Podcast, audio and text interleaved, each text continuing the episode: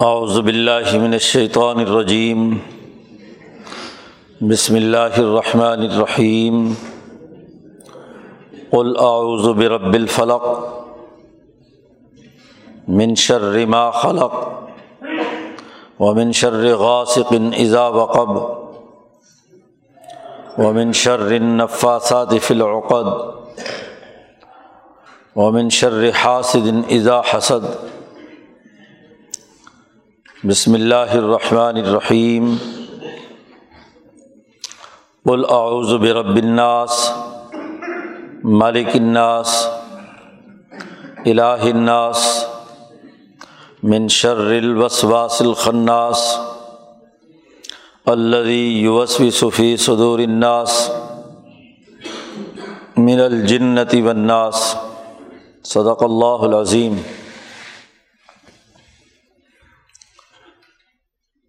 یہ آخری دو صورتیں ہیں صورت الفلق اور صورت ناس دونوں مکی صورتیں ہیں۔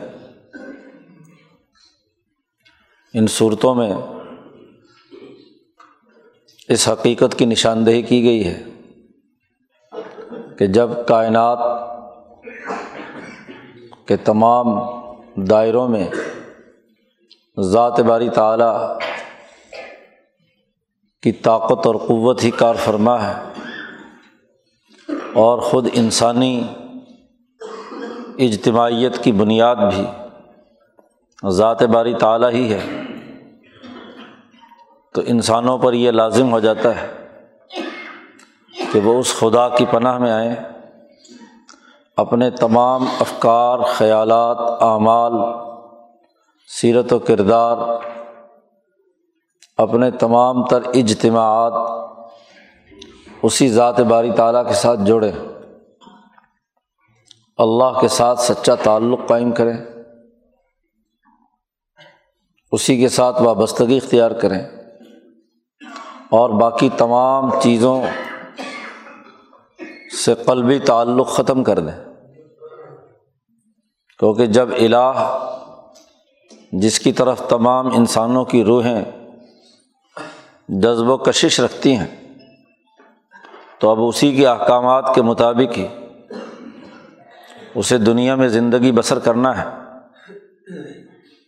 صورت الاخلاص میں دین اسلام کا بنیادی فلسفہ متعین کرتے ہوئے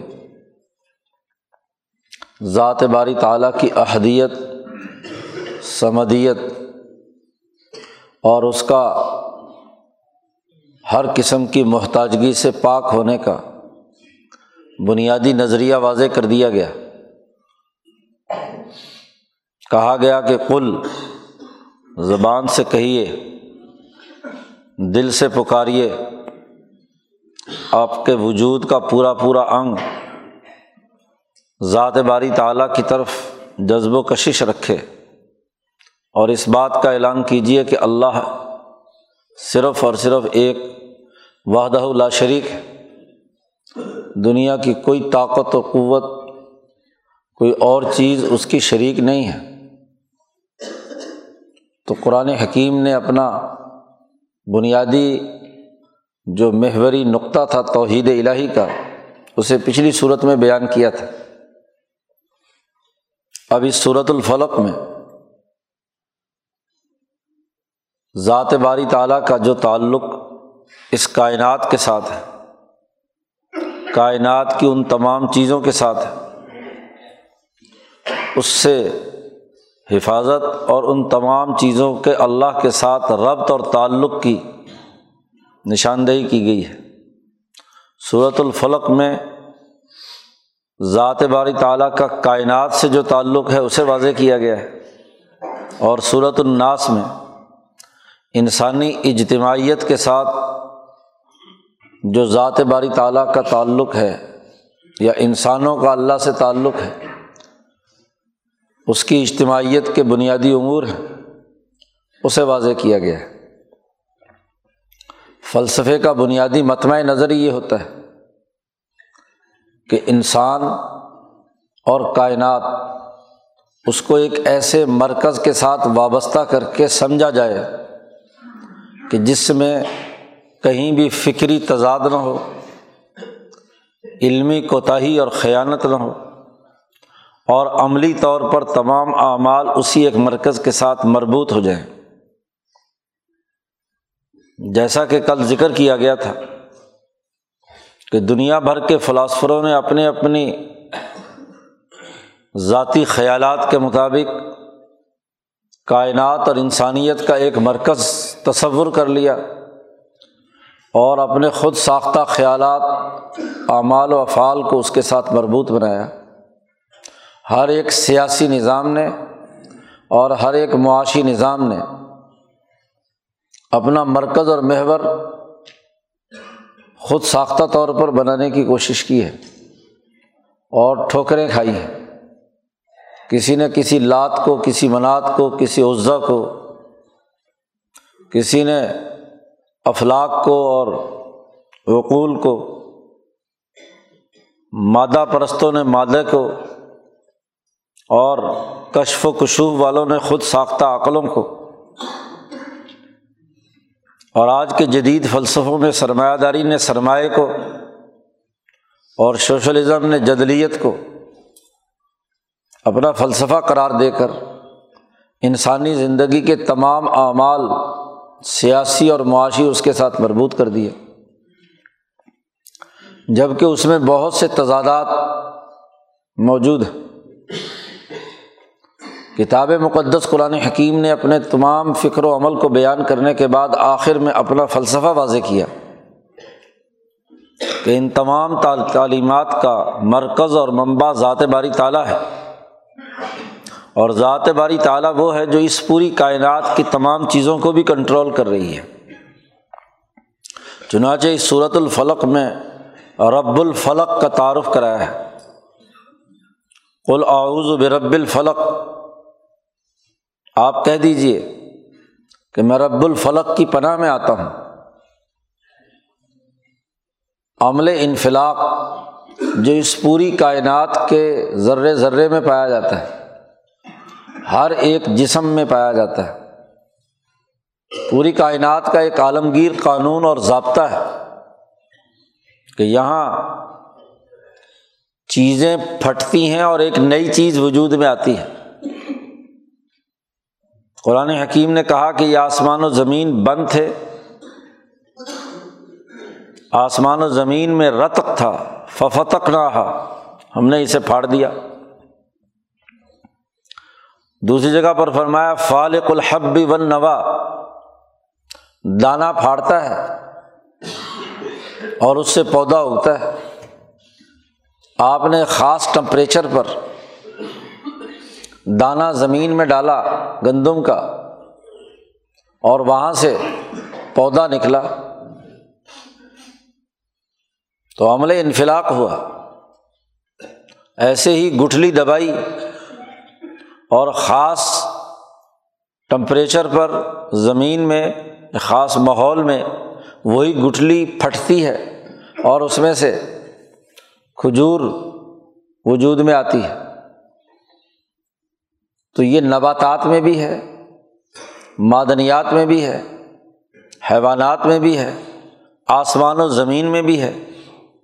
زمین بالکل بند تھی۔ اللہ نے ایسے طریقے سے اس میں عمل انفلاق کیا کہ اسی میں سے نباتات، معدنیات، ہر چیز اس مٹی میں سے نکل رہی ہے۔ سورج کی توانائیاں زمین پر بکھرتی ہیں تو کونپلیں نکلتی ہیں۔ ایک نئی روشنی پیدا ہوتی ہے۔ ایک نئی انرجی اور طاقت ایک نئے ماحول میں آتی ہے۔ اور آج ہمارے تجربات اور مشاہدات سے معلوم ہوا کہ یہ جو چھوٹے چھوٹے عناصر ایٹم موجود ہیں، ایک خاص ایٹم کو ایک خاص جگہ پر توڑا جائے تو اس میں سے توانائی کا اخراج ہوتا ہے۔ یہ ایٹمی ریئیکٹر کا بنیادی کام، جس کے ذریعے سے اس میں عمل انفلاق ہوتا ہے، فیشن اور فیوژن کا عمل ہوتا ہے۔ یہ جب پھٹتا ہے ایک خاص تناسب سے، تو توانائیاں بکھیرتا ہے۔ یہی ایٹم اگر فضا میں پھاڑا جائے، تو ہر چیز کو توڑ پھوڑ کر رکھ دیتا ہے۔ اور یہی ایٹمی ریئیکٹر میں پھٹے، تو اس توانائی کو کنٹرول کر کے بہت سے انسانی فائدوں کے اور مقاصد کے لیے اسے استعمال کیا جاتا ہے۔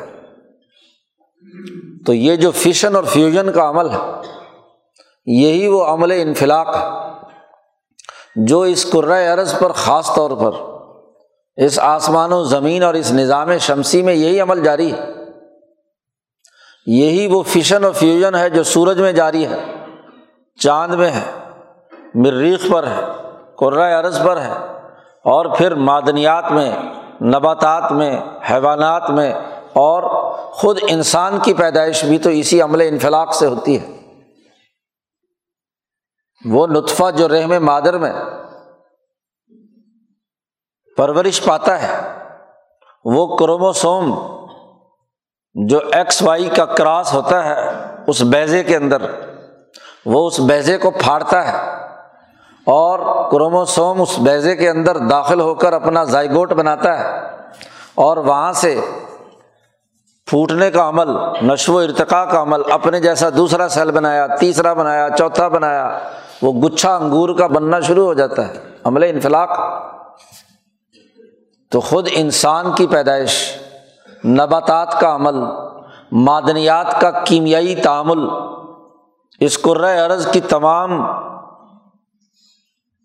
جتنی بھی قوتیں ہیں، آسمان سے نازل ہونے والے جتنے بھی اثرات ہیں، ایک عالمگیر عمل پوری کائنات کے ذرے ذرے میں جاری ہے۔ وہ الفلق۔ اس کے لیے اللہ نے لفظ استعمال کیا، رب الفلق، کہ وہ اس فلق کو پالنے والا ہے، ربوبیت۔ یعنی وہ عمل انفلاق بہت محفوظ طریقے سے ہو۔ تو اگلا ترقی یافتہ عمل ہوتا ہے، غیر محفوظ طریقے سے ہو تو تباہی اتارتا ہے۔ وہاں ربوبیت کا کوئی دائرہ نہیں ہوتا۔ رب کا مطلب ہے کسی کو نقص سے نکال کر کمال تک پہنچانا۔ تربیت اسی سے ہے۔ تربیت کا مقصد بھی یہی ہوتا ہے کہ جو نقائص اور کمزوریاں ہمارے اندر ہیں، انہیں ہم دور کر کے کمال تک پہنچ سکیں۔ جس شعبے کا بھی کمال چاہیے۔ تو اس شعبے کی تربیت حاصل کر کے اگلے مرحلے میں داخل ہو جائے۔ تو وہ رب الفلق ہے، جو پوری کائنات میں عمل انفلاق جاری ہے، اس کی پرورش کرتا ہے۔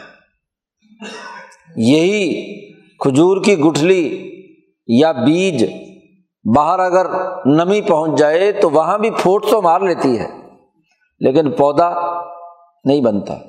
گندم کو اگر پانی لگ جائے اور موسم گندم کی کاشت کا ہو تو اس میں سے شاخیں تو نکل آتی ہیں، لیکن ربوبیت نہیں ہے، پرورش نہیں ہوتی، بیکار چلا جاتا ہے۔ بلکہ سڑان پیدا ہوتی ہے، بدبو پیدا ہو جاتی ہے۔ یہی نطفہ جسم سے خارج نکل جائے تو بیکار ہے۔ خواہ کتنا ہی عمل انفلاق اس میں ہو۔ وہ ایٹم جو ایٹمی ریئیکٹر سے باہر ٹوٹے تو اس کا فیشن اس کا ٹوٹنا اور اس کا جذب ہونا دونوں کے دونوں نقصان دہ ہیں انسانیت کے لیے۔ تباہی اور بربادی اتارتا ہے۔ تو ربوبیت کے تقاضے سے ایک تو عمل انفلاق ہے پوری کائنات میں، اور پھر اس عمل انفلاق پر ربوبیت کا ذات باری تعالیٰ نے اس کو ایک خاص ماحول، خاص ٹمپریچر خاص دائرے میں وہ وجود میں آتا ہے تو نشو و ارتقا کر کے اگلے مرحلے کے ترقی یافتہ ماحول میں داخل ہو جاتا ہے۔ تو کائنات میں جو ذات باری تعالیٰ کا باقاعدہ سب سے بڑا کمال یا صفت کا اظہار ہو رہا ہے تو وہ ربوبیت کا ہے۔ وہ رب الفلق، عمل انفلاق کی ربوبیت۔ تو یہ کائنات گیر عمل ہے۔ تو جو مرکز اور محور ہم نے پچھلی صورت میں متعین کیا کہ ہو اللہ احد، اللہ السمد اسی کی طاقت، اسی کی قوت، اسی کی تجلیات اسی کا وہ محفوظ نظام پوری کائنات کے اندر اپنے اثرات مرتب کر رہا ہے۔ اور جب کائنات کا ہمہ گیر عمل رب الفلق کے قبضے میں ہے، تو اے انسان، تو اعلان کر کہ آعوذ برب الفلق، میں پناہ میں آتا ہوں اس عالمگیر کائنات کا جو جاری عمل انفلاق ہے اس کے رب کے۔ جس نے ربوبیت کے تقاضے سے خود تجھے پیدا کیا، تیرے فائدے کے لیے نباتات بنائے، حیوانات بنائے، معدنیات وجود میں آئے اور مسلسل یہ آسمان و زمین تیرے لیے ہی سب کچھ کر رہا ہے۔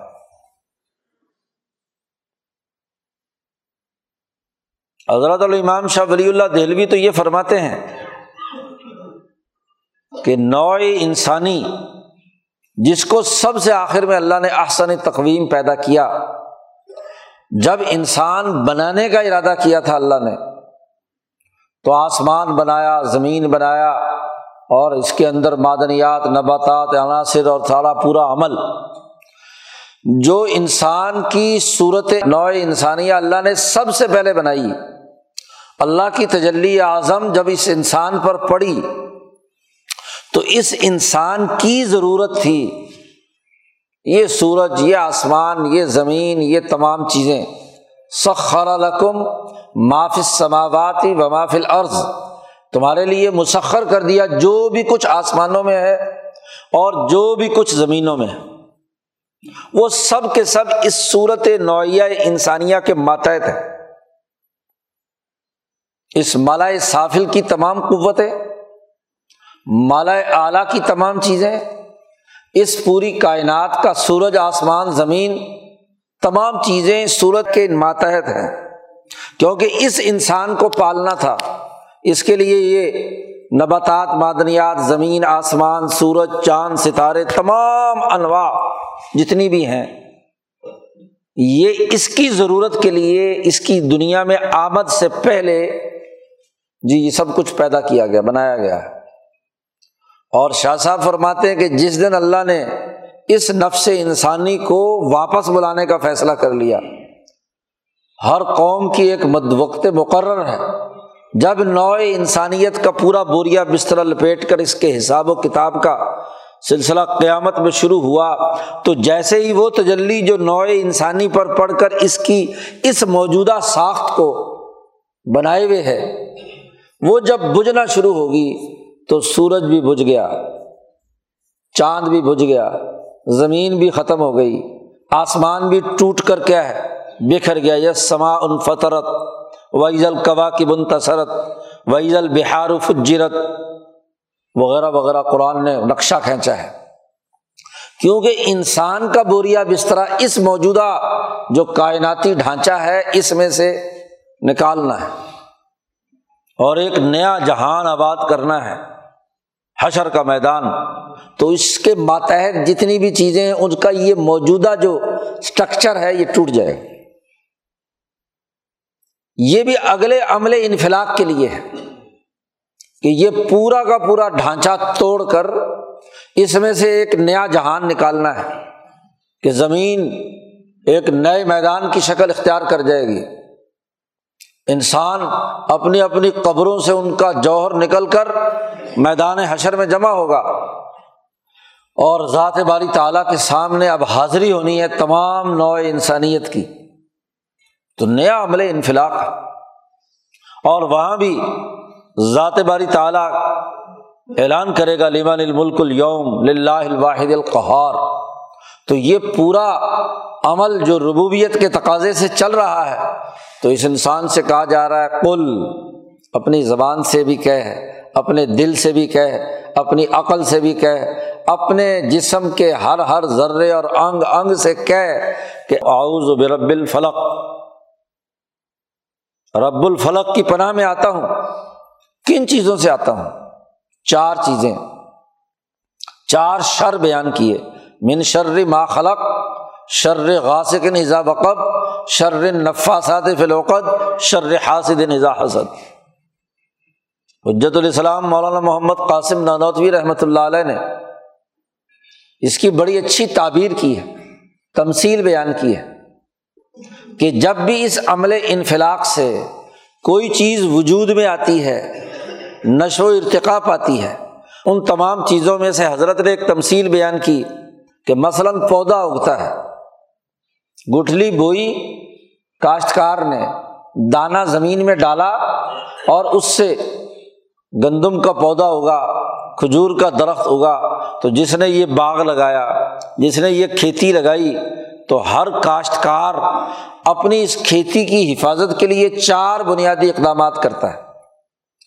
اور وہ اس کے لیے لازمی اور ضروری ہے اگر اس پودے کو، اس پھوٹنے والی کومپل کو، اس نکلنے والے گندم کے نئے شگوفے کو جب تک ان چار چیزوں سے نہیں بچایا جائے گا، اس وقت تک وہ فصل تیار نہیں ہو سکتی۔ پہلی بنیادی چیز، ایسی چیزیں جن کے مادہ تخلیق میں ہی اس پودے کی نسبت سے ضرر۔ ان کی طبیعت کا تقاضا ہے، اپنا کوئی قصور نہیں۔ مثلاً، جانور جو پودے ہی کھاتے ہیں، اس کی ضرورت ہے، تبھی تقاضا ہے۔ وہ کسی نفرت یا کسی بوجھ اور حسد کی بنیاد پر حملہ آور نہیں ہوا۔ اس نے دیکھا ہے کہ ایک شاندار پودا اگ رہا ہے۔ بڑی نرم نرم گھاس ہے، بڑی نرم نرم کومپلے ہیں۔ تو وہ آتا ہے اس کھیت کے اندر سب سے پہلے حملہ آور ہوتا ہے اس پر۔ جی۔ اب یہاں کسی ضد یا حسد کی وجہ سے نہیں، اس کی طبیعت میں ہے ماں خلق ہے۔ دنیا کی تمام تر مخلوقات اس عمل انفلاق کی وجہ سے اپنے کچھ طبیعی خواص کے تحت وجود میں آئی ہیں۔ اس کی امتیازی خصوصیت ہے۔ دوسری مخلوق سے۔ تبھی تو وہ مخلوق الگ بنی۔ ورنہ تو تمام کا جو اصل مابل اشتراک وہ تو ایک تھی۔ تو مشترکات میں سے مادہ تو ایک ہی تھا۔ اس مادے سے جو مختلف مخلوقات بنی۔ تخلیق کہتے ہیں ہر چیز کی صورت، شکل، خواص اور اثرات و نتائج مرتب کرنا۔ یہ تخلیق کا عمل ہے۔ اس کی ضرور ایک خاص شکل ہوگی۔ لکڑی کا ایک ہی مادہ ہے۔ لکڑی جنگل سے کاٹ کر لائے، فرنیچر بنانے والے نے اس کی ایک خاص شکل کرسی کی بنا دی تو کرسی بن گئی۔ اسی لکڑی کے مادے سے اس نے بیڈ بنایا، بیڈ بن گیا۔ ٹیبل بنائی، ٹیبل بن گئی۔ اس کی ایک خاص شکل ہے۔ خاص اس کے خواص ہے کسی خاص مقصد کے لیے استعمال ہوگی۔ جو استعمال کرسی کا ہے، وہ ٹیبل کا نہیں ہے۔ جو بیڈ کا استعمال ہے وہ ٹیبل کا نہیں ہے۔ ہر ایک کے خواص الگ الگ کرنے کا نام تخلیق۔ اور جب الگ الگ خواص ہوں گے تو دونوں کے تقاضے مختلف ہوں گے۔ اب جانور پیدا کیا تو اس کا بنیادی تقاضا تھا کہ وہ نباتات کھائے۔ اور ایک کاشتکار نے ایک کھجور لگائی، ایک پودا لگایا، ایک فصل لگائی۔ تو تبھی خاصا ہے کہ کوئی نہ کوئی بھیڑ بکری کوئی نہ کوئی آئے اور اس کے اوپر جھپٹ پڑے۔ تو اللہ سے پناہ مانگی جا رہی ہے۔ رب الفلق سے کہ اس پودے کو نشو و ارتقاء کے ساتھ آگے بڑھانا ہے۔ تو اے رب الفلق، میں تیری پناہ میں آتا ہوں۔ ان چیزوں کے شر سے جن میں خلقی طور پر ہی شر پایا جاتا ہے، اس کی نسبت سے۔ اور خیر و شر کا بنیادی فلسفہ خود شاہ صاحب نے واضح کیا ہے۔ قرآن و سنت سے معلوم ہوتا ہے، کسی چیز میں ذاتی طور پر کوئی شر نہیں ہوتا۔ اس کا شر نسبت ہی ہوتا ہے۔ جو کائنات میں اللہ نے چیز عمل انفلاق کے ذریعے سے پیدا کی ہے، وہ کائنات پوری کی پوری خیر ہی خیر ہے۔ لیکن شر ایک دوسرے کی مخلوق کی نسبت سے ہوگا۔ چھری میں خیر ہے کہ سبزی کاٹتی ہے۔ جانور ذبح کرنے کا کام کرتی ہے۔ یہی چھری انسان کے پیٹ میں گھونپی جائے تو شر ہے۔ انسان کے نسبت سے شر ہے۔ اور انسان کے لیے ہی فائدہ مند ہے کہ اس کے لیے اس نے گوشت کاٹ کے، سبزی کاٹ کے اور جو ضروریات ہیں ان میں اس نے اسے استعمال کیا۔ تو استعمال سے خیر اور شر پیدا ہوتا ہے۔ تو وہ جانور جس کی تخلیق کے اندر ہی بنیادی طور پر اس پودے کو کھانا ہے، تو پودے کی نسبت سے اس جانور میں شر ہے۔ اس لیے سب سے پہلا کام کاشتکار کا یہ ہے کہ باڑ لگا کر ایسے جانوروں کو، ایسی مخلوقات کو وہاں داخل ہونے سے روکے۔ سانپ ہے، اس کی ایک عادت ہے کہ اسے انسان کو ضرور ڈسنا ہے۔ اس کی فطرت میں ہے۔ نفرت شفرت کو حسد کینے کی بات نہیں۔ اس کی طبیعت میں ہے کہ جہاں بھی اس طرح کی صورت حال ہو، اسے ضرور ڈنگ مارنا ہے۔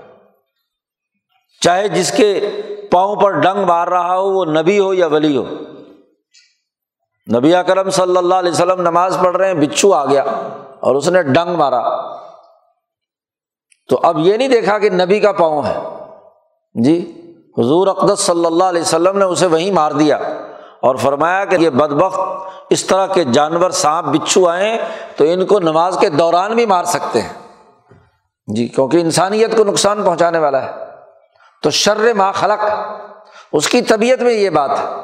تو پہلا جو جس سے بچاؤ اختیار کیا جاتا ہے، وہ وہ تمام مخلوقات ہیں جن کی انسان کے نسبت سے شر۔ مثلاً شیطان شیطان انسان کی نسبت سے شر۔ مخلوقات میں سے ایک جن مخلوق ہے۔ تو جن کی تخلیق کی گئی، مخلوق کو بنایا گیا۔ تو اس مخلوق بنانے کے جو مقاصد اور اہداف تھے، وہ متعین کر دیے۔ اپنے جنوں کے لیے وہ جو بھی ہو، لیکن انسان کی نسبت سے وہ شر۔ یا مومنین جنوں کو گمراہ کرنے والا، ان کے لیے کیا ہے؟ شر۔ تو اس شر سے بچنے کی بات کی گئی۔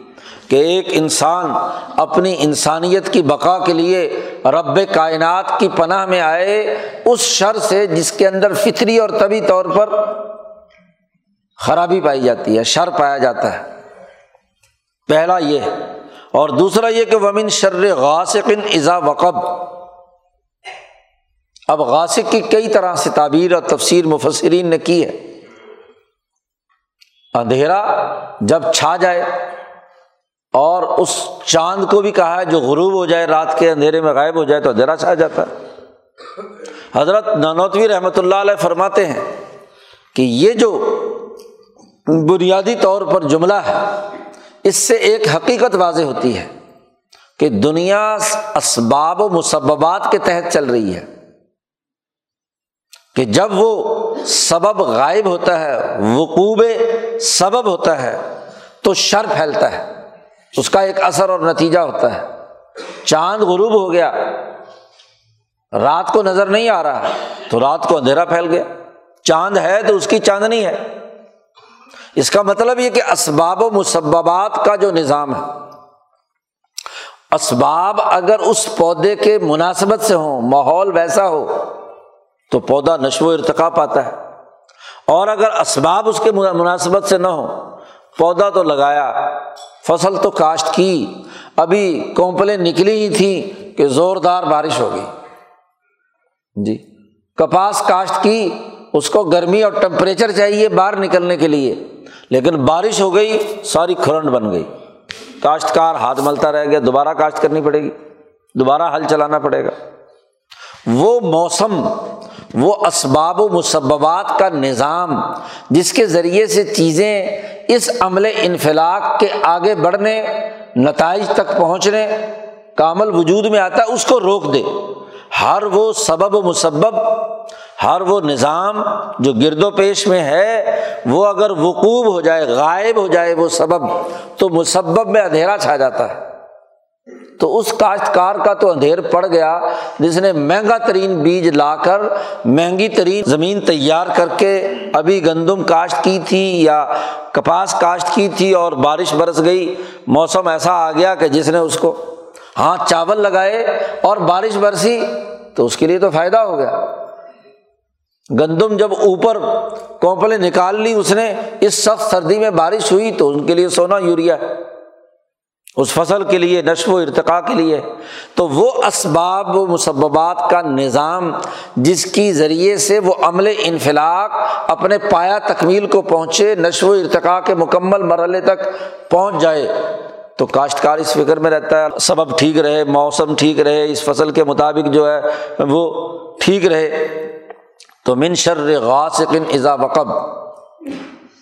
اس اندھیرے سے کہ جب وہ پھیل جائے اور جب وہ ہاں جی چاند غروب ہو گیا تو اندھیرا پھیل گیا۔ اور تیسری چیز، من شر نفاثات فی العقد، اسباب و مسبات کے بعد اگلا مرحلہ، کہ وہ لوگ جو، وہ جماعتیں جو معاہدات کو توڑتی ہیں، اس معاہدے کو توڑ کر خلاف ورزی کر کے اس فصل کو اجاڑنے کا کام کرتی ہیں۔ انسانی سوسائٹی معاہدات سے عبارت ہے۔ انسانوں کے کیے ہوئے کام بھی ایک دوسرے کے ساتھ جڑے ہوئے ہیں۔ تو ایک ساتھ والی فصل والا اور یہ فصل والا دونوں ایک ایگریمنٹ میں بندھے ہوئے ہیں کہ آپ اس کی اس فصل کو بری نظر سے نہیں دیکھیں گے، وہ آپ کی فصل کو بری نظر سے نہیں دیکھے گا۔ زمین کے جھگڑے جی بننا یہاں نہیں آ گیا یہاں آ گیا فصل کھڑی ہوئی ہے ہل چلا کر اس کو کیا ہے؟ فارغ کر دیا۔ اسی طرح انسانی زندگی میں جو معاہدات ہیں، سماجی ذمہ داریاں ہیں، انسانی اجتماعیت کی، وہ بھی تو عقد ہے ان معاہدات کو توڑنے والا جو شر پسند ہے، جو انسانی حقوق توڑتا ہے، ان سماجی معاہدات کی خلاف ورزی کرتا ہے، اس پودے کے ساتھ ہاں جی اسے ایک اختلاف ہے، اس کے مالک کے ساتھ جھگڑا ہے۔ تو مالک کے ساتھ اس جھگڑے کے نتیجے میں جو معاہدات کی خلاف ورزی کرنے والا شر، ایسی جماعتیں یا سحر و جادو کے حوالے سے مفسرین نے یہاں تفسیریں کی ہیں کہ جو گروہ کے اوپر پھونک مارتی ہیں، تو وہ چیزیں جو معاہدات کو توڑنے سے متعلق ہیں، عورتیں ہوں اب عورتوں پر زیادہ غصہ ہاں جی مرد اتارتے ہیں۔ صرف عورتیں ہی جادو ٹونا کرتی ہیں، مرد بھی۔ لیکن عورتیں زیادہ کرتی ہیں، اس لیے ان کا مفسرین نے تذکرہ کیا۔ لیکن مولانا سندھی کہتے ہیں کہ یہاں نفاسات سے مراد جماعتیں ہیں معنس اس لیے ہے۔ وہ جماعتیں، وہ پارٹی، وہ اجتماعیت جو دوسروں کی اجتماعیت کو تباہ و برباد کرنے کے لیے کردار ادا کرتی ہے، اس کے لیے کوشش کرتی ہے۔ قرآن نے کہا ہے نا کہ یریدون لیطفیو نور اللہ بے افواہ یہ چاہتے ہیں کہ اپنی پھونکے مار مار کر یہ جو نور الہی اللہ تعالیٰ دنیا میں لایا ہے، اس نور کو بجھا دیں۔ تو جو جماعتیں جو اس طرح پھونکے مار کر جد وجہد اور کوشش کر کے اور یہ زبان سے آگ نکالنا، تقریریں کرنا، لوگوں کو ابھارنا، کسی کے خلاف پوری اجتماعیت کو جذباتی بنا کر بھڑکا دینا، پکڑ لو، قتل کر دو، یہ کر دو، وہ کر دو، یہ تو بھی تو نفا صادف لوقت کہ سماجی معاہدات کو توڑنے کا عمل۔ اس زمانے میں تو بہت بڑی بڑی جماعتیں بن گئی انگریز سامراج کا جب بر عظیم پاک و ہند پر تسلط ہوا، تو ایسی بہت ساری جماعتیں پیدا کی ہندو مسلم جھگڑا پیدا کرنے کے لیے، خود مسلمانوں میں فرقے پیدا کرنے کے لیے، صحیح نظریے سے ہٹانے کے لیے گمراہ جماعتیں وجود میں لائیں اور وہ لوگوں کے دلوں پر جو اثر انداز ہوتی ہیں۔ ان کا جھوٹا بیانیہ، جھوٹی بات وہ لوگوں کے دلوں پر اثر کرتا ہے تاکہ وہ سچی جماعتوں اور سچے پروگرام سے پیچھے ہٹ جائیں۔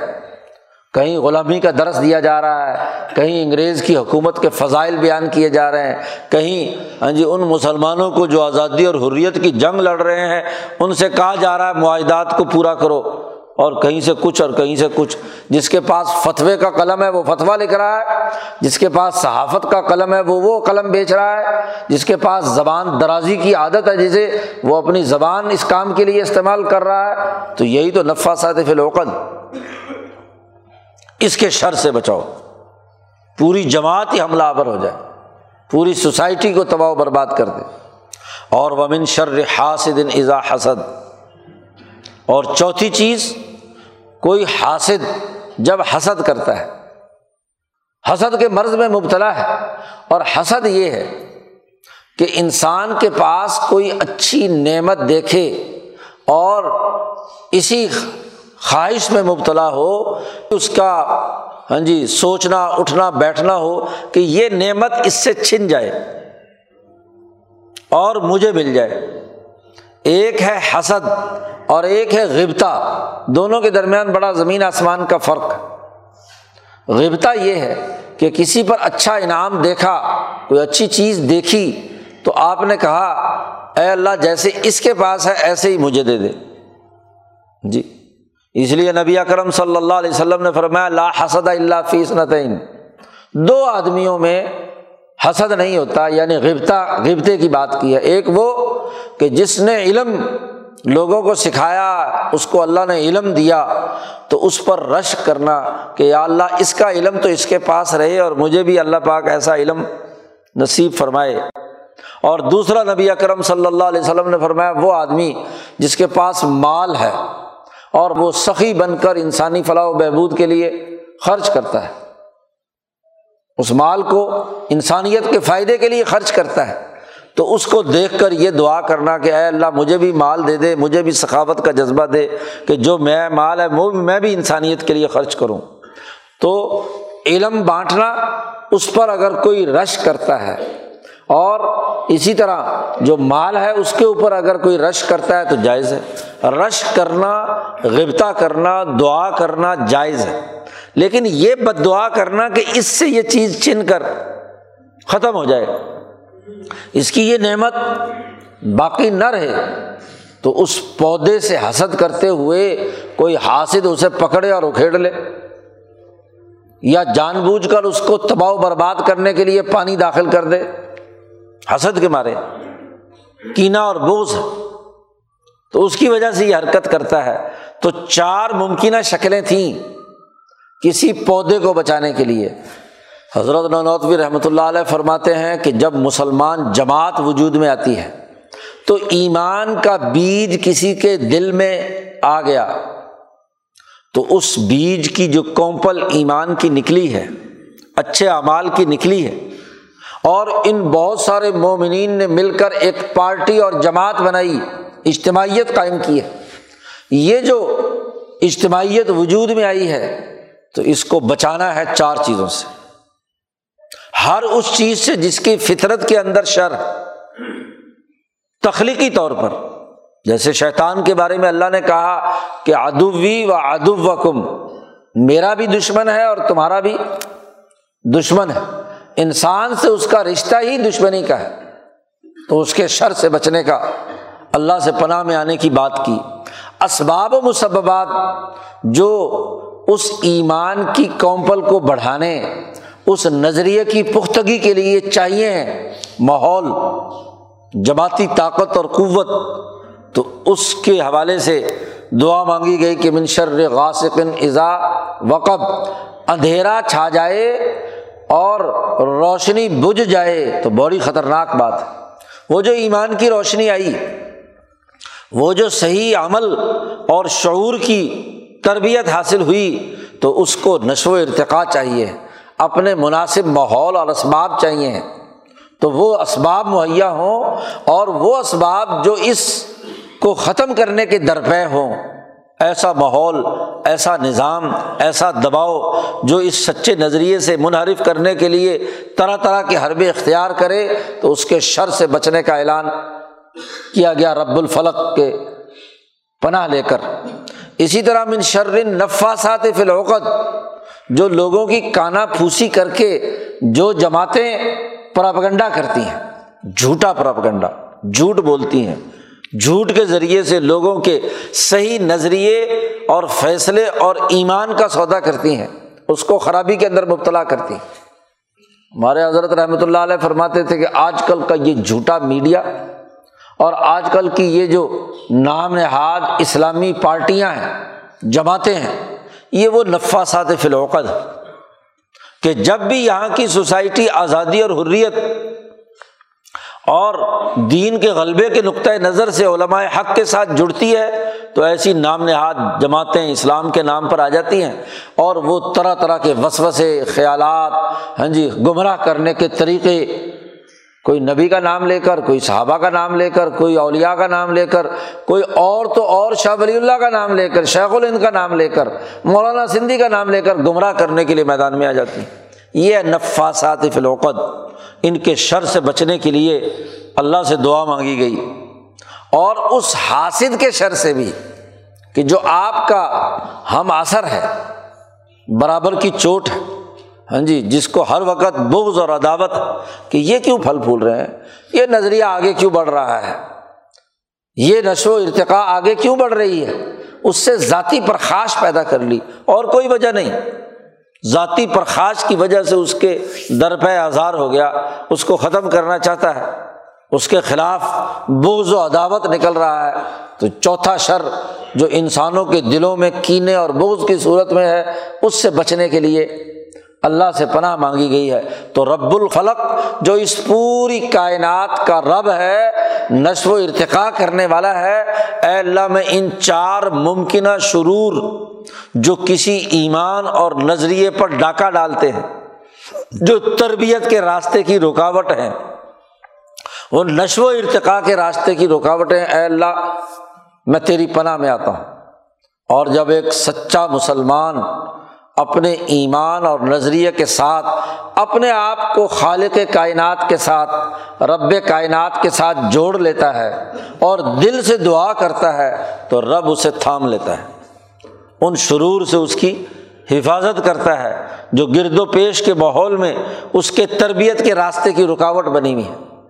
اب قرآن پر تربیت حاصل کرنی ہے، قرآن ختم ہو رہا ہے، اس کی آخری صورتیں ہیں۔ تو اب تربیت کے لوازمات میں سے ہے کہ جو زیر تربیت ہو، وہ ان چار طرح کے شرور کے خلاف شعور رکھے۔ اپنے حاصل کو پہچانے۔ ہاں جی اس نظریے کے بارے میں شکوک و شبہات پیدا کرنے والی جماعتوں کو پہچانے۔ ان اسباب و مسبات کا شعور حاصل کرے۔ جو سبب اس کی نشو و ارتقاء کا ذریعہ بنتا ہے اور جو سبب اس کی نشو و ارتقاء سے روکتا ہے، اس کا شعور حاصل کرے اور اس شر سے بچے جس میں فطری طور پر، تخلیقی طور پر آپ کے ساتھ دشمنی ہے۔ تو ان چار شرور سے بچنے کی جد وجہد اور کوشش کرے گا، ان کے خلاف مزاحمت کرے گا، تب تو رب الفلق کے سائے میں آ کر تربیت کے مراحل طے کرے گا۔ اور اگر ان چار شرور کے خلاف مزاحمتی شعور پیدا نہیں ہوا، ان کو اپنا دوست بنا لیا، اپنے دشمن کے ساتھ دوستی رکھی، ایسے اسباب و مسبات اختیار کیے کہ جو اندھیرا یا اندھیرا مچاتے ہیں، ایسی جماعتوں کا ایجنٹ اور اعلی کار بن گیا یا ان کی باتوں پر دھیان دے کر اپنے نظریے اور فکر کو چھوڑ دیا، تو تب بھی تربیت نہیں ہوگی۔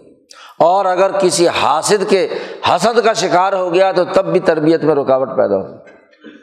تو اگر قرآن حکیم کی تعلیمات پر کوئی تربیت حاصل کرنا چاہتا ہے تو رب الفلق کی پناہ میں آئے۔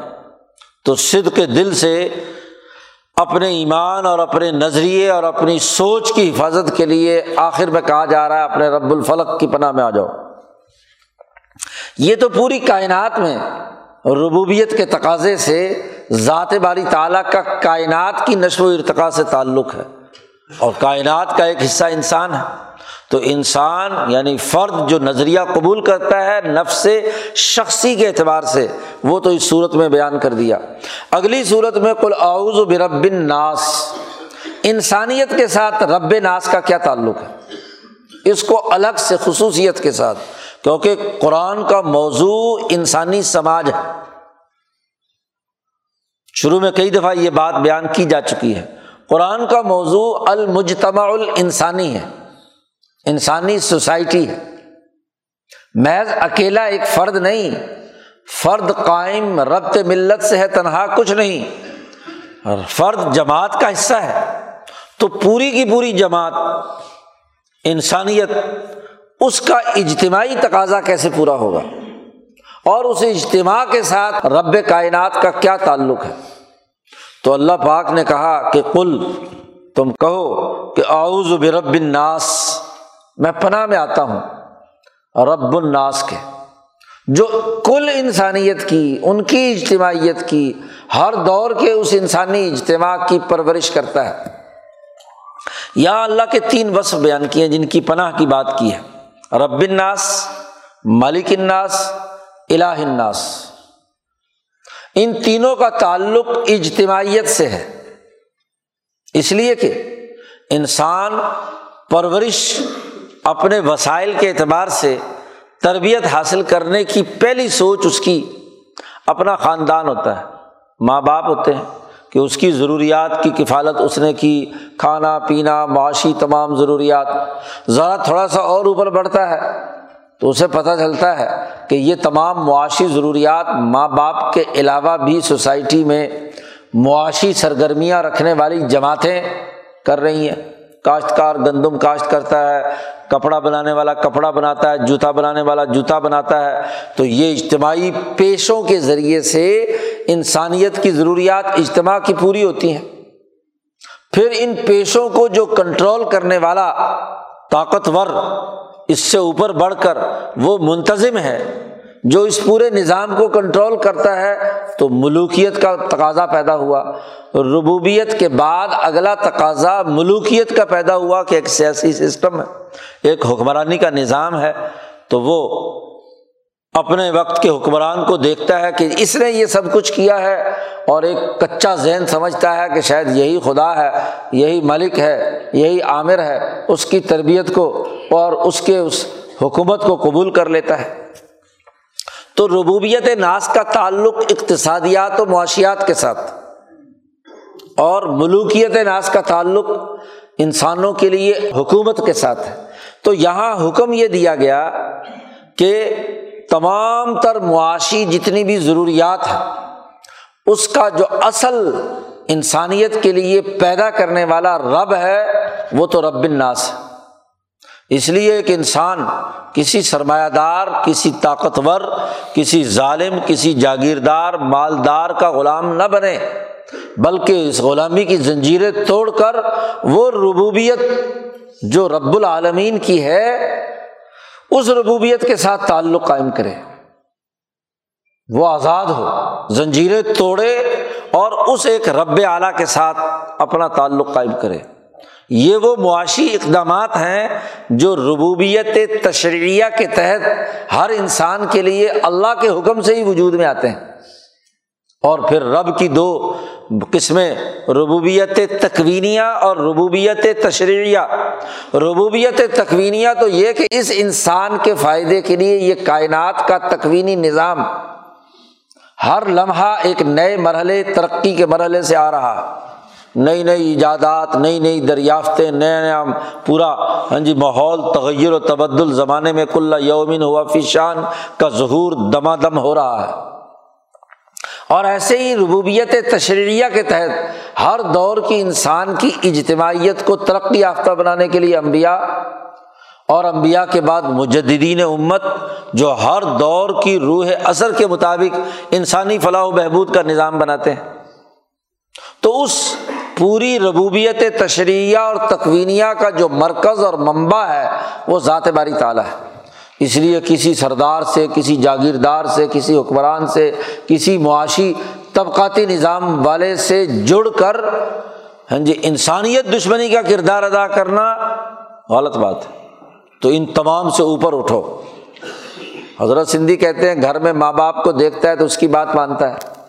آگے نکلا تو اسکول میں گیا تو استاذ جس نے علم سکھایا اس کے ساتھ کیا ہے؟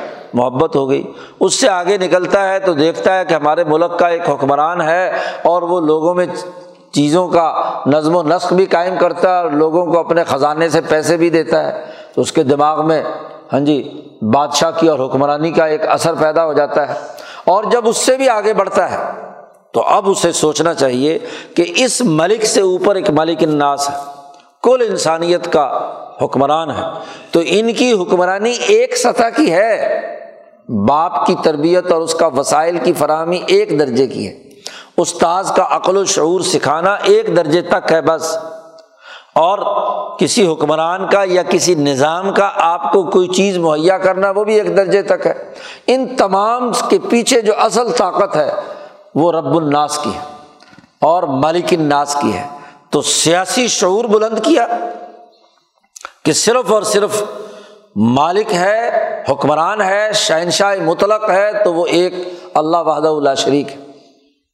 اور رب ہے، تو صرف ایک، یہ فرعون کا دعویٰ کہ آنا رب کو مل میں تمہارا رب ہوں، جھوٹا ہے۔ اصل مربی، اصل تربیت کرنے والا اللہ کی ذات ہے، اس ذات کے پناہ میں آنا، اس کے ساتھ جڑنا۔ اور تیسری اہم ترین چیز کسی بھی سوسائٹی کی تشکیل کے لیے فکر ہے۔ عشق ہے، تعلق ہے، جس کے ساتھ جذباتی وابستگی ہوتی ہے۔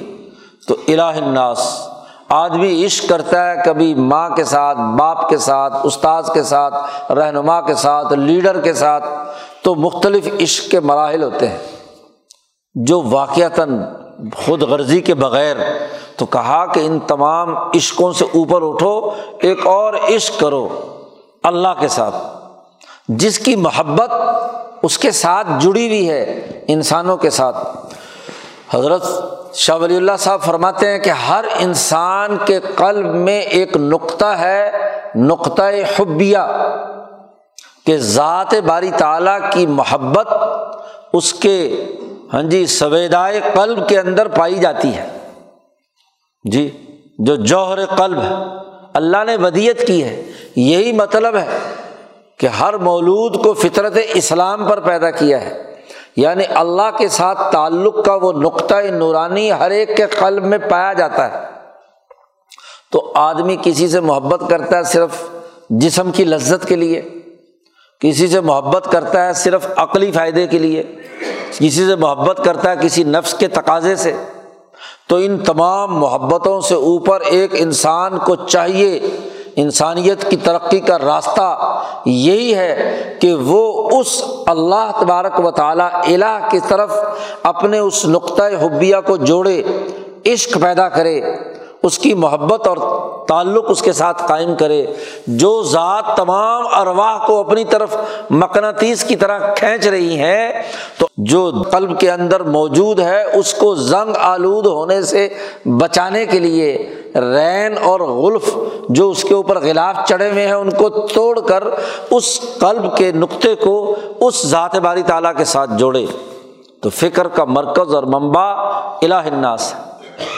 تو سوسائٹی کی تشکیل کے لیے تین چیزیں ضروری ہیں۔ فکر، فلسفہ، اس کی سیاسی نظام اور اس کا معاشی نظام۔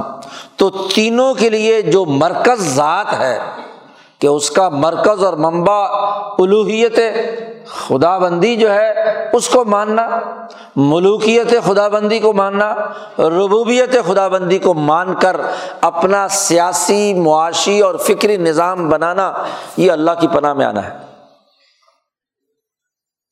کیونکہ اللہ انسان کے ساتھ رب کا رشتہ بھی رکھتا ہے، مالک کا رشتہ بھی رکھتا ہے اور الہ کا رشتہ بھی رکھتا ہے۔ ان تینوں رشتوں کا جو تعلق پوری انسانیت کی، انسانی اجتماعیت سے ہے۔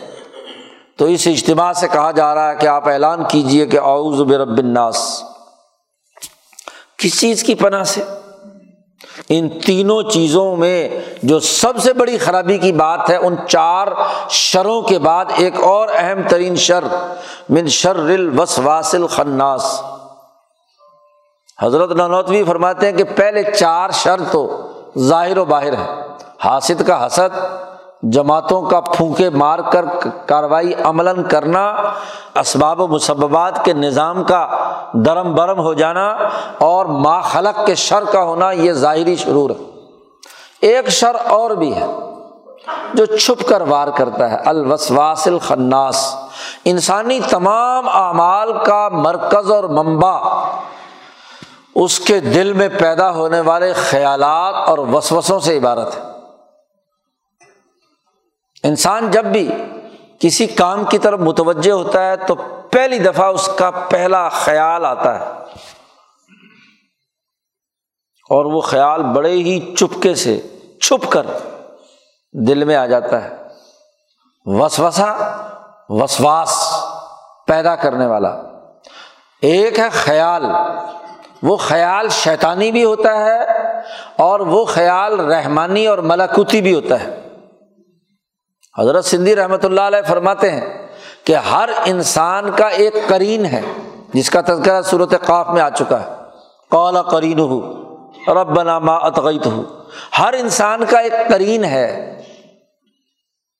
وہ کرین اگر ملائے سافل کے فرشتوں کے مطابق ہو جائے، تو وہ ہمیشہ حق بات کا القاع کرتا ہے دل کے اندر۔ اور اگر یہی کرین بدماش ہو، شیطان یا ابلیس ابالسا سے تعلق رکھتا ہو، تو یہ ہر وقت ڈنگ مارتا رہتا ہے۔ ہاں جی غلط وسوسے، خیالات پیدا کرتا ہے۔ تو جس نے ایمان قبول کیا، قرآن کے نظریے کو مانا جد وجہد کا راستہ اختیار کیا، تربیت حاصل کرنا چاہتا ہے، اور وہ چھپ کر وار کرنے والا خناس شیطان، وہ تمہارے دلوں میں وسوسہ ڈالے۔ چھپ کر۔ ایک وہ دشمن ہوتا ہے جو ظاہری طور پر کر رہا ہے، تو اس سے تو آپ بچا لیتے ہیں۔ اور ایک وہ ہے جو دلی دل کے اندر کیڑا لگا دے۔ خدناس چھپ کر وار کرنے والا۔ بڑی خوبصورت شکل میں، بڑے عمدہ صورت میں۔ آئے اور ایک ذرا سا خیال ڈال دے۔ اچھا یہی وسوسا بڑھتے بڑھتے کیا ہے؟ جی بڑھنا شروع ہو جاتا ہے۔ اور پھر ان وسوسوں کی یلغار سے انسان کا ذہن اور فکر منتشر ہو جاتا ہے۔ یہ جتنے بھی نفسیاتی مریض ہوتے ہیں، وہ وسوسوں کے تو مریض ہوتے ہیں۔ خیال ہے۔ حقیقت کچھ بھی نہیں۔ بس خیال ہے۔ انہوں نے اپنی خیالی دنیا میں سمجھ لیا۔ ہاں جی خیالات وسوسوں کے ذریعے سے کہ پتہ نہیں یہ ہونے والا ہے۔ یہ آج کل یہ جو کرونا شریف تم پر بدماشی کی صورت میں مسلط ہے، اس کا خیال ہی ہے نا۔ وسوسہ ڈال دیا کہ بس یہ آئے گا اور تمہارے پورے وجود کو درم برم کر دے گا۔ ہاں جی توڑ پھوڑ کر سب کچھ۔ بھائی، انسانی جسم میں مفید وائرس بھی تو ہیں، مفید بیکٹیریاز بھی تو ہیں، آپ کی امیونٹی اور دفاعی نظام بھی ہے۔ اس کا خیال نہیں ہوگا، اس کرونا کا خیال ہوگا۔ دماغ پہ وہ مسلط ہو گیا تو بس گھگیا جائے گا۔ او جی کرونا پازیٹیو آ گیا، چاہے جھوٹی رپورٹ ہی ہو۔ جی تو پھر خوف زدہ ہو کر وہ وسواسل خناس چین ہی نہیں لینے دیتا، بے چین رکھتا ہے۔ تو ایسا خوف جو وسوسے کی صورت میں ہو اور چھپ کر وار کرے، تو یہ تو انسان کو ویسے ہی ڈگمگا دیتا ہے۔ اور اگر وسوسوں کا شکار ہو جائے، تو وہ مریض ہے، وہ شیطان کا تسلط ہے۔ نبی کرم صلی اللہ علیہ وسلم نے فرمایا کہ جس آدمی کو بار بار وضو کرنے اور ہر وقت ہاتھ دھونے کا بس بسا لائق ہو گیا تو اس پر دراصل شیطان مسلط ہے بلحان اس نے اس کو پاگل بنا دیا۔ جی بعض لوگ ہوتے ہیں بس ٹوٹی کے نیچے بیٹھ جاتے ہیں، منہ ہی دھوتے رہتے ہیں۔ بازو ہی دھو رہے ہیں، پاؤں ہی دھو رہے ہیں، وضو کر رہے ہیں، غسل کر رہے ہیں۔ تو وسوسے میں مبتلا ہے نا۔ بھائی، سادہ طریقے سے ایک دفعہ دھونا فرض ہے اور باقی سنت ہے دو تین دفعہ بس تین سے زیادہ جو دھوتا ہے اپنے اعضا کو، اس کا مطلب یہ کہ وہ وسوسے میں مبتلا ہے، وہم ہے۔ تین دفعہ سے تو دھلائی مکمل ہو جاتی ہے، یہاں ٹوٹی کھول کے بیٹھ جاتے ہیں اور پھر ہاں جی لگے رہتے ہیں۔ تو یہ جو وسوسا ہے، یہ بڑا خطرناک مرض ہے۔ یہ شکوک و شبہات پیدا کرتا ہے۔ اس نے کوئی پختہ خیال یا متبادل تو دیا نہیں۔ لیکن اسے وسوسوں میں مبتلا کر دیا۔ من شر الوسواس الخناس اللہ یوسوی صفی صدور الناس۔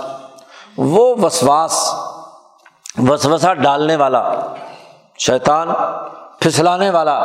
ہاں جی جیسے شیطان نے کیا تھا۔ اللہ یوس ویسو جو خیال ڈالتا ہے لوگوں کے سینوں میں فی صدور الناس۔ اور وہ وسوسے ڈالنے والے دو طرح کے ہوتے ہیں۔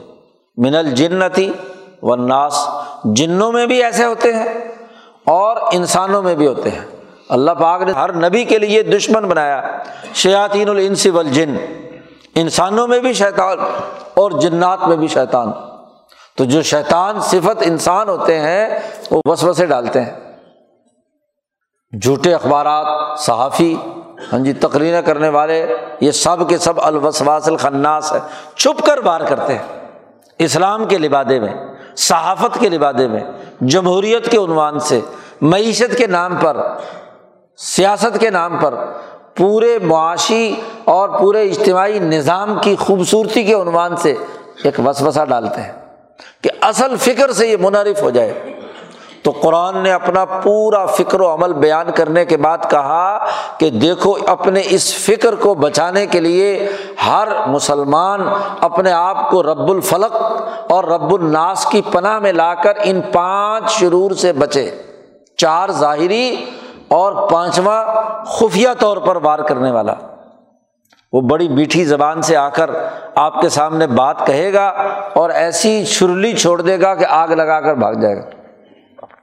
حدیث پاک میں آتا ہے کہ آخری زمانے میں ہاں جی ایک آدمی چوک میں کھڑا ہو کر کہے گا، کوئی جھوٹی خبر پھیلائے گا۔ اور یہ جو سننے والے ہیں، یہ آگے جا کر لوگوں کو بیان کریں گے اور کہیں گے کہ ایک انسان ایسا خوبصورت ڈاڑی والا، بہت عمدہ لباس والا، اس نے یہ بات کہی تھی۔ تو لوگ پوچھتے ہیں بھی کون تھا وہ؟ کہ جی چہرہ تو میں پہچانتا ہوں، لیکن مجھے پتہ نہیں تھا کون۔ تو حضور نے فرمایا کہ وہ ضرور شیطان ہوگا۔ انسانی شکل میں آ کر لوگوں کو گمراہ کرے گا۔ شیاطین الانس میں سے ہوگا بہت اچھے لباس کے ساتھ، بہت عمدہ جب قبے کے ساتھ آ کر آپ کو گمراہ کرے گا۔ وہ کرنل لارنس جو ہے، وہ انگریزوں کا جاسوس جو کئی سالوں تک کابل کی کسی ایک مسجد کا امام رہا۔ ہاں جی جاسوسی کرنے کے لیے۔ اور جب جانے لگا تو کہنے لگا، بھائی بات سنو، میں تو جاسوس تھا، اپنی پندرہ سال کی نمازیں لوٹا لینا۔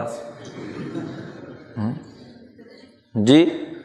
تو ایسے شیطان بنائے گئے، وہ اسی لیے نواب احمد سعید خان چھتاری، جو یو پی کے ہاں جی گورنر بھی رہے، تو وہ جب ریٹائر ہو گئے اور اس کے بعد وہ اپنے ایک دوست سے ملنے کے لیے برطانیہ گئے، تو وہ اپنی سوانے میں لکھتے ہیں کہ رمضان کا مہینہ آ گیا تو روزوں کی عادت تھی۔ تو ہم نے کہا مجھے تو واپس ہندوستان جانا ہے۔ اس نے کہا کس لیے جانا ہے؟ کہ جی رمضان کا مہینہ ہمارا شروع ہو گیا، وہاں عبادت اور یہ وہ سارا ماحول ہوتا ہے اجتماعی، تو میں تو کسی ایک جگہ رمضان گزاروں گا، یہاں تو لندن میں کہاں ہوگا؟ اس نے کہا، نہیں، میں آپ کو ایسا ماحول دے دیتا ہوں، یہاں، یہیں رہو۔ وہ یکم رمضان کو ہاں جی نواب صاحب کو اپنی گاڑی میں بٹھا کر اس کا جو انگریز دوست تھا، وہ لندن سے باہر ایک جگہ لے گیا۔ جنگل میں چلتے چلتے چلتے ایک جنگل میں جا کر ہاں جی وہاں ایک کانٹے دار چاروں طرف جھاڑیاں تھیں، وہیں اس کے اندر سے جا کر ایک گیٹ کھلا اور وہ اندر لے گئے۔ جیسے ہی وہ اندر داخل ہوئے تو کہتے ہیں کہ وہاں میں نے بڑی ہاں جی شاندار عالیشان مسجد، چاروں طرف کمرے بنے ہوئے، بڑے جبے قبے والے، بڑے نیک لوگ، بڑی بڑی ڈاڑیوں والے، کوئی قرآن پڑھ رہا ہے، کوئی حدیث پڑھ رہا ہے، کوئی ہاں جی، ذکر اذکار کر رہا ہے، کوئی تصویاں گھما رہا ہے، کوئی کچھ تو کچھ۔ میں بڑا حیران ہوا کہ بھائی یہاں لندن میں ایسا ماحول تو یہ تو بہت اچھا ماحول ہو گیا۔ انہوں نے کہا، نواب صاحب، رمضان یہاں گزارو۔ جی رمضان گزار لیا۔ تو وہ بڑے حیران رہے پورا مہینہ کہ لندن میں ایسا ماحول ہے کہ اتنے لوگ یہاں پڑھ پڑھا رہے ہیں۔ کہیں مسئلے بیان ہو رہے ہیں، کہیں فقہ پڑھائی جا رہی، کہیں حدیث پڑھائی جا رہی ہے، کہیں قرآن کی تفسیر بیان کی جا رہی، کہیں کچھ کہیں کچھ۔ اور جب عید کا دن ہوا تو عید بھی بڑی زوردار بنائی گئی، بڑی خطبے، تقریریں، وقریریں ہوئیں۔ اور اسی طریقے کے مطابق جیسے مسلمان ملکوں میں ہوتی ہیں، تو وہ انگریز ان کا جو دوست تھا، وہ عید والے دن لینے چلا گیا، مہینہ پورا ہو گیا، چلو جی نواب صاحب کو لے آئیں۔ تو وہ لے کر جب واپس آیا تو نواب صاحب حیران کہ بھائی یہ چکر کیا ہے؟ انہوں نے کہا، بات یہ ہے کہ یہ سارے وہ لوگ ہیں جو برطانوی انٹیلیجنس کے تربیت دینے کے لیے رکھے ہوئے ہیں۔ یہ سارے مولوی بنائے جا رہے ہیں، کوئی پیر بنایا جا رہا ہے، کوئی ہاں جی مفصر ہے، کوئی محدث ہے، کوئی فقی ہے۔ اب یہ مسلمان ملکوں میں جائیں گے اور وہاں جا کر اس بحروب کے ساتھ ان کی مسجدوں، ان کے مدرسوں اور ان کے ممبروں پر خطبے دیں گے اور جاسوسی کریں ان میں سے ایک بھی مسلمان نہیں ہے۔ سارے کے سارے کیا ہے، اسی کام کے لیے تو یہ جو ڈرامہ ہے، وسواس الخناس نہیں تو کیا ہے؟ باقی ساری باتیں اچھی کریں گے۔ ایک تھوڑا سا کیا ہے، شک پیدا کر دیا وسوسا ڈال دیا۔ باقی قرآن بھی سنائیں گے، حدیث بھی سنائیں گے، فقہ بھی سنائیں گے۔ ایک بات غلط، یہ مستشرقین جتنے ہیں، جو کھل کر کتابیں بھی لکھتے رہے ہیں، حدیث پر بڑا کام کیا ہے، تو وہ کیا کرتے ہیں؟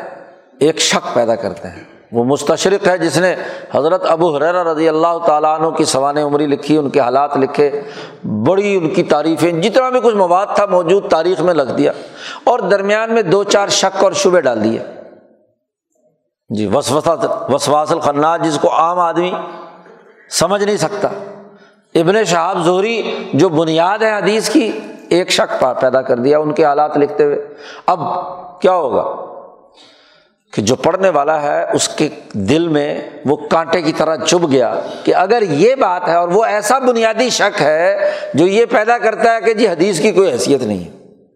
تو پورے ذخیرہ حدیث کو فیل کرنے کے لیے، اس پر سوال اٹھانے کے لیے ایک کیڑا چھوڑ دیا۔ الوسواسل خناس۔ ہاں جی مسلمان آزادی اور حریت کی تحریک چلا رہے تھے۔ تو انیس سو اٹھائیس میں مصر کے اندر الجماعت الاسلامیہ قائم کر دی۔ پھر اخوان المسلمون بنائی گئی اور اس نے پورے جزیرت العرب میں برطانیہ کی حکمرانی کے لیے راستہ صاف کیا اسلام کے نام پر۔ اور وہ ماڈل جب مصر میں کامیاب ہوا تو ماشاء اللہ انیس سو اکتالیس میں یہاں ہندوستان میں اسے شفٹ کر دیا گیا۔ اس نے مزید ترقی کی تو انیس سو پینتالیس میں خود شیخ الند کی جماعت کے اندر کیڑا ڈال دیا، وسواس الخناس۔ اور جب پاکستان بنا تو پھر ماشاء اللہ کھمبیوں کی طرح انہوں نے انڈے بچے دیے تو بہت ساری ایسی پارٹیاں جو اسلام کے نام پر، جمہوریت کے نام پر، قومیت کے نام پر ہاں جی کردار ادا کرنے لگی۔ اسی لیے تو مولانا سندھی نے کہا کہ انقلابی نقطۂ نظر سے قرآن حکیم کی اصل تعلیم کی طرف رجوع کرو اور قرآن حکیم نے اپنی نزولی ترتیب اور اس موجودہ ترتیب کے ساتھ انسانی اجتماع کی ترقی کا جو پروگرام دیا ہے، اس پر ایسی جماعت تیار کرو جو ان وسواس الخناس سے پاک ہو کر رب ناس کے ساتھ تعلق جوڑے اور رب الفلق کے ساتھ تعلق جوڑے۔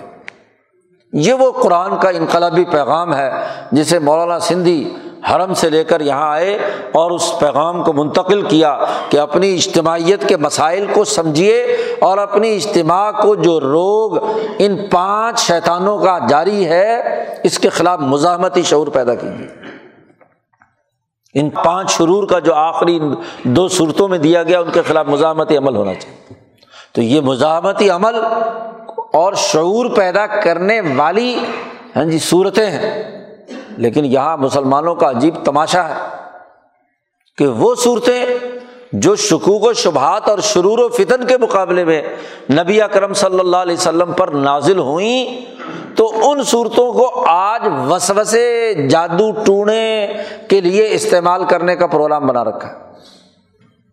کیا ایک حدیث حضرت عائشہ صدیقہ رضی اللہ تعالیٰ عنہ کی جو بخاری مسلم میں بھی ہے کہ نبی اکرم صلی اللہ علیہ وسلم پر ایک یہودی لبید ابن آسم نے جادو کر دیا تھا۔ تو اس جادو کے توڑ کے لیے یہ معوضت نازل ہوئی دونوں صورتیں نازل ہوئیں۔ حدیث صحیح ہے، واقعہ صحیح ہے۔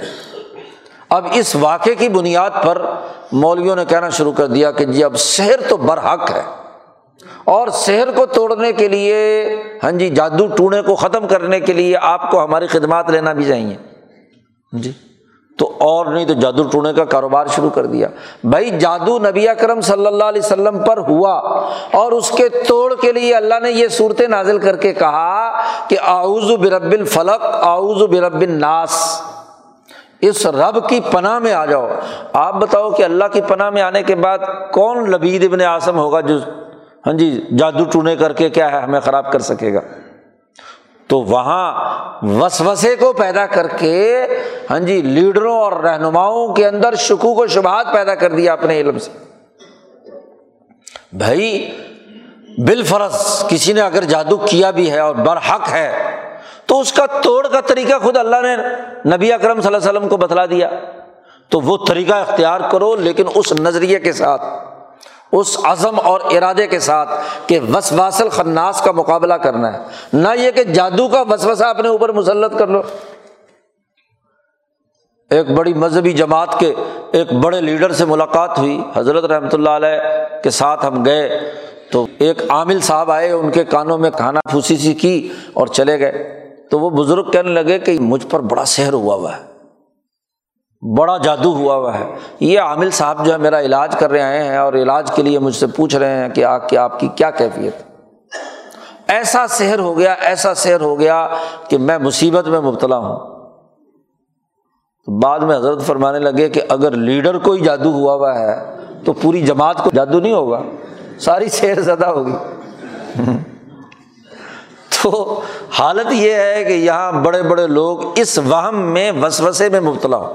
حضرت فرماتے تھے کہ بال فرض اگر کسی شیطان نے کوئی شیطانی عمل کیا ہے تو تمہاری ول پاور اتنی ہونی چاہیے کہ اللہ کی پناہ میں آ کر کہو کہ اس وسواز الخناس کے شر سے بچ گئے۔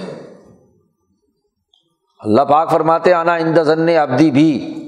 میں بندے کے ساتھ معاملہ اس کے گمان کے مطابق کرتا ہوں۔ اگر اسے یہ یقین ہے کہ میں اللہ کی پناہ میں آ گیا تو آپ بتاؤ کہ جو آدمی کسی چھوٹے سے افسر کی پناہ میں آ جاتا ہے تو وہ گنڈوں سے بچ جاتا ہے کہ نہیں؟ جی کوئی بڑا چودھری ہو اور اس کے آدمی اس کی پناہ میں آ جائے تو اور کوئی گنڈا بدماش اس کو نقصان پہنچانا چاہے تو اسے یقین ہوتا ہے کہ نہیں یہ مجھے بچا لے گا؟ اور اگر کسی کا کوئی یارانہ کسی وزیر اعظم سے، کسی چیف منسٹر سے ہو یا کسی آئی جی سے ہو تو وہ سمجھتا ہے کہ میں تو اب پاٹے خان ہو گیا۔ جی مجھے تو اب کوئی کوئی نقصان نہیں پہنچا سکتا۔ بھائی، وہ مالک الملک، شہنشاہ مطلق اللہ تبارک و تعالیٰ جس کی پناہ میں آئے ہیں ہم۔ تو جو اللہ کی پناہ میں آ گیا، کون شیطان شتونگڑا ہے؟ کون وسواس ہے؟ کون ایسا شر ہے جو اللہ تبارک و تعالیٰ کی پناہ کے اندر ہوتے ہوئے بھی نقصان پہنچائے؟ تو جتنا عزم پختہ ہوگا، جتنا ارادہ پختہ ہوگا، جتنا اللہ پر اعتماد اور توکل ہوگا، جتنی مضبوط سوچ اور رائے ہوگی، اتنا ہی نہ کوئی جادو ٹونا اثر کرے گا، نہ کوئی جن اثر کرے گا۔ جب ہم نے دعا مانگ لی، پناہ مانگ لی کہ من الجنت وناس تمام جناتی دشمنوں، بھائی جو جادو ہوتا ہے، یا جن کرتا ہے، یا انسان ہوتا ہے، یا انسان شیطان ہوتا ہے، یا جنات۔ تو ان سے نکل کر اللہ کی پناہ میں آ گئے، تو اتنا یقین تو ہونا چاہیے کہ اللہ کی پناہ میں آئے ہیں، اب کسی بدماش کی مجال نہیں ہے کہ ہمارے فکر و عمل پر ہاں جی کوئی حملہ آور ہو۔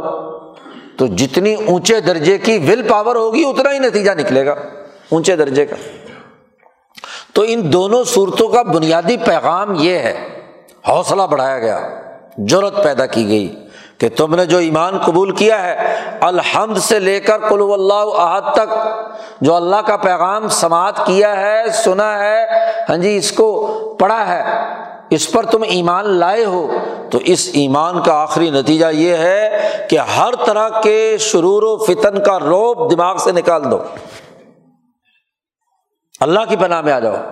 اور جب اللہ کی پناہ میں صدقے دل سے آ گئے تو اب دنیا کی کوئی طاقت تمہیں شکست نہیں دے سکتی۔ پھر اللہ کی نصرت آئے گی اور فتح حاصل ہوگی، غلبہ ہوگا اور تمہارا نظام قائم ہوگا۔ اور اگر خود ہی اسی جادو ٹونے کے چکر میں پڑے رہے، اسی کیا نام ہے، وہم یاد کا شکار رہے، ایسے ہی پرپ گنڈے سے دو چار رہے، ایسے ہی وسواس الخناس کے ایجنٹ بنے رہے، تو پھر چاہے حلق سے اوپر اوپر ایمان ہے، قلب کے اندر تو راسک ہوا نہیں۔ تو جو پیغام الحمد للہ رب العالمین سے شروع ہوا تھا، وہ آؤز برب الناس پر ختم ہو گیا۔ جی ہم سے بات شروع ہوئی اللہ کی تعریفوں سے، اس رب العالمین سے۔ اور اس سے دعا مانگی تھی کہ اح دن سرات المستقیم، ہمیں سیدھا راستہ دکھا۔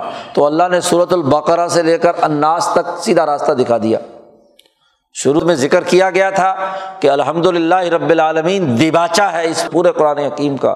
اس دباچے میں ہم اللہ سے دعا مانگتے ہیں، دعا ہے۔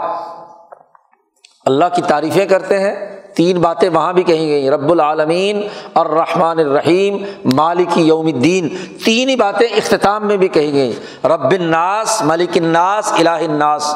ان تینوں صفات کا، تین، آخر میں تینوں صفات کا تذکرہ کیا۔ وہ جو مولانا سندھی کہتے ہیں کہ ہر صورت کی ابتدا اور اس کی انتہا صورت کا موضوع بناتی ہے۔ اور قرآن حکیم کی ابتدا اور انتہا پورے قرآن حکیم کا موضوع بنا دیا۔ کہ انسانیت کے لیے ایک مکمل اور جامع پروگرام ربوبیت الوحیت ملوکیت خدا بندی کی صورت میں متعین کر دیا۔ تو جو تین باتیں جن کی تعریف کی تھی اور تعریف کر کے اللہ سے دعا مانگی تھی کہ اے اللہ ہمیں عہد دینا سراۃ المستقیم سراۃ سراۃ الزین انعام تعلیم انعام یافتہ لوگوں کے راستے پر چلا، ہمیں ہدایت دے دے۔ تو اللہ نے البقرہ سے لے کر یہاں پوری ہدایت دے دی۔ یہ ہے ہدایت، یہ ہے پیغام، یہ ہے نظریہ، یہ ہے سوچ، یہ ہے سیاسی، معاشی، سماجی تعلیمات کا ایک مکمل پیکج۔ اور اس کا لازمی نتیجہ یہ ہے کہ اس ہدایت پر تم اب قائم رہنا چاہتے ہو، تو قائم رہنے کا ایک ہی راستہ ہے کہ رب الناس، ملک الناس، الہ الناس کی پناہ میں آ جاؤ اور ہر طرح کے شرور و فتن سے نجات حاصل کر لو۔ تو اس طرح قرآن حکیم نے اپنا پیغام مکمل کرتے ہوئے آخری لفظ یہاں اناس استعمال کیا اور وہاں شروع میں الحمد، اللہ کی تعریف سے بات شروع ہوئی، اختتام انسانی اجتماعیت پر ہوئی کہ اپنا اجتماع، اپنی سوسائٹی، اپنا پورا معاشرہ ان تعلیمات کے مطابق بنانے کے لیے جد وجہد اور کوشش کرو۔ اس طرح یہ پیغام قرآن حکیم کا مکمل اور جامع طور پر ہمارے سامنے آ جاتا ہے۔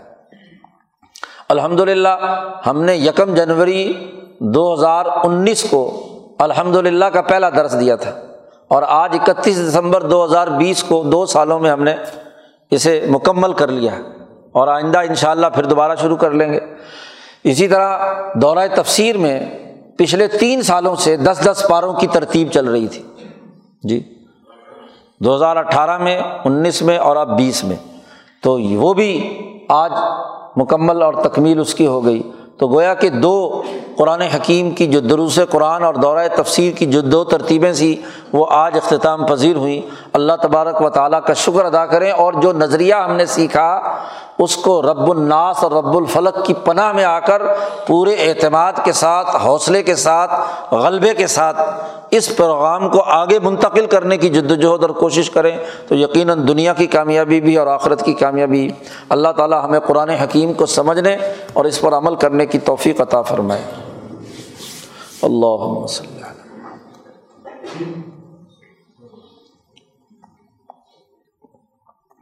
ربنا ظلمنا انفسنا و علم تغفر لنا و ترحمنا لنکونن من الخاسرین ربنا اغفر لنا ذنوبنا و اسرافنا فی امرنا و ثبت اقدامنا ونصرنا علی القوم الکافرین ونصرنا علی القوم الظالمین ونصرنا علی القوم المفسدین ونصرنا علی القوم الفاسقین والفاجرین ون سرنا القوم ظالمین یا اللہ ہمارے انفرادی اور اجتماعی گناہوں کو معاف فرما۔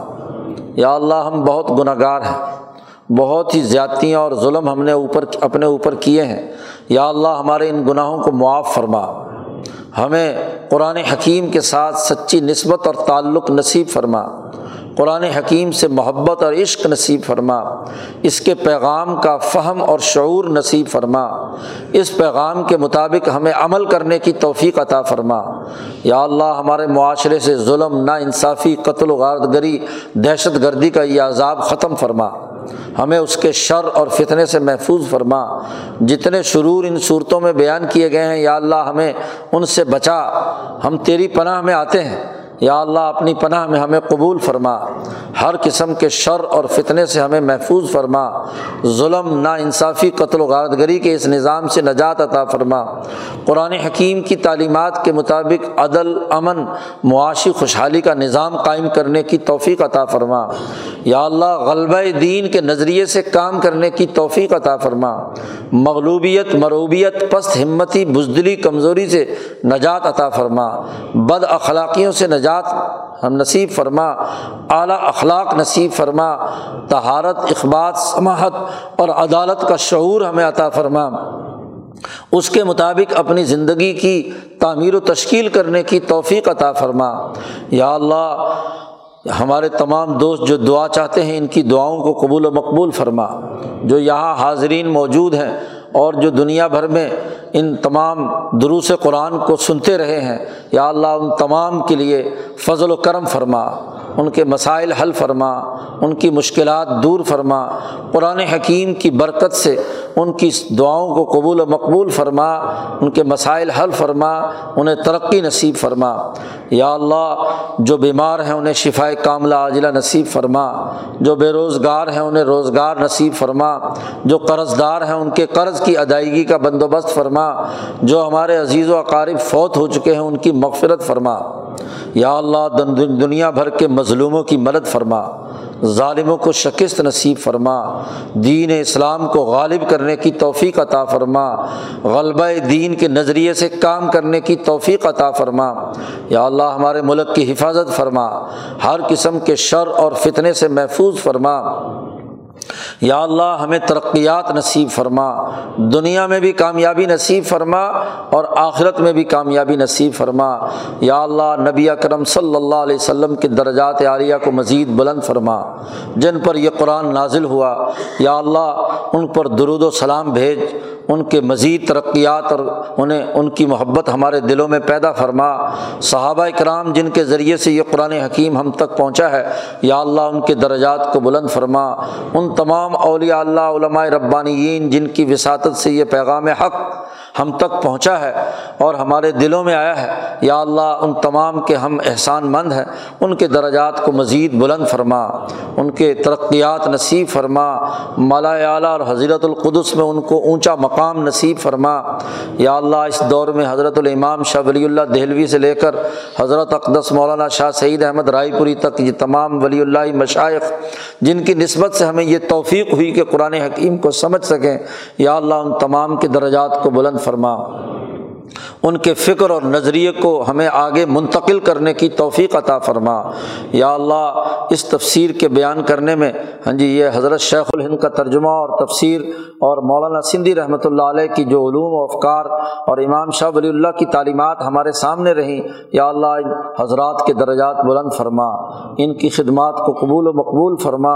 ان کے فکر کو آگے ہمیں منتقل کرنے کی توفیق عطا فرما۔ یہ ہمارے دلوں میں جاگزی فرما۔ ہماری عقل، ہمارا نفس، ہمارا قلب ان کے رنگ میں رنگا جائے اور آگے منتقل کرنے کے لیے ہم پوری اجتماعیت کے ساتھ کردار ادا کرنے کی توفیق عطا فرما۔ یا اللہ، ہماری جماعت کو مضبوط فرما، اس کا روب پیدا فرما، اس کی کمزوریوں کو دور فرما۔ ہم بہت ہی کوتا ہیں۔ یا اللہ، ہماری ان کوتاہیوں کو نظر انداز فرما، ہمیں ثابت قدمی نصیب فرما۔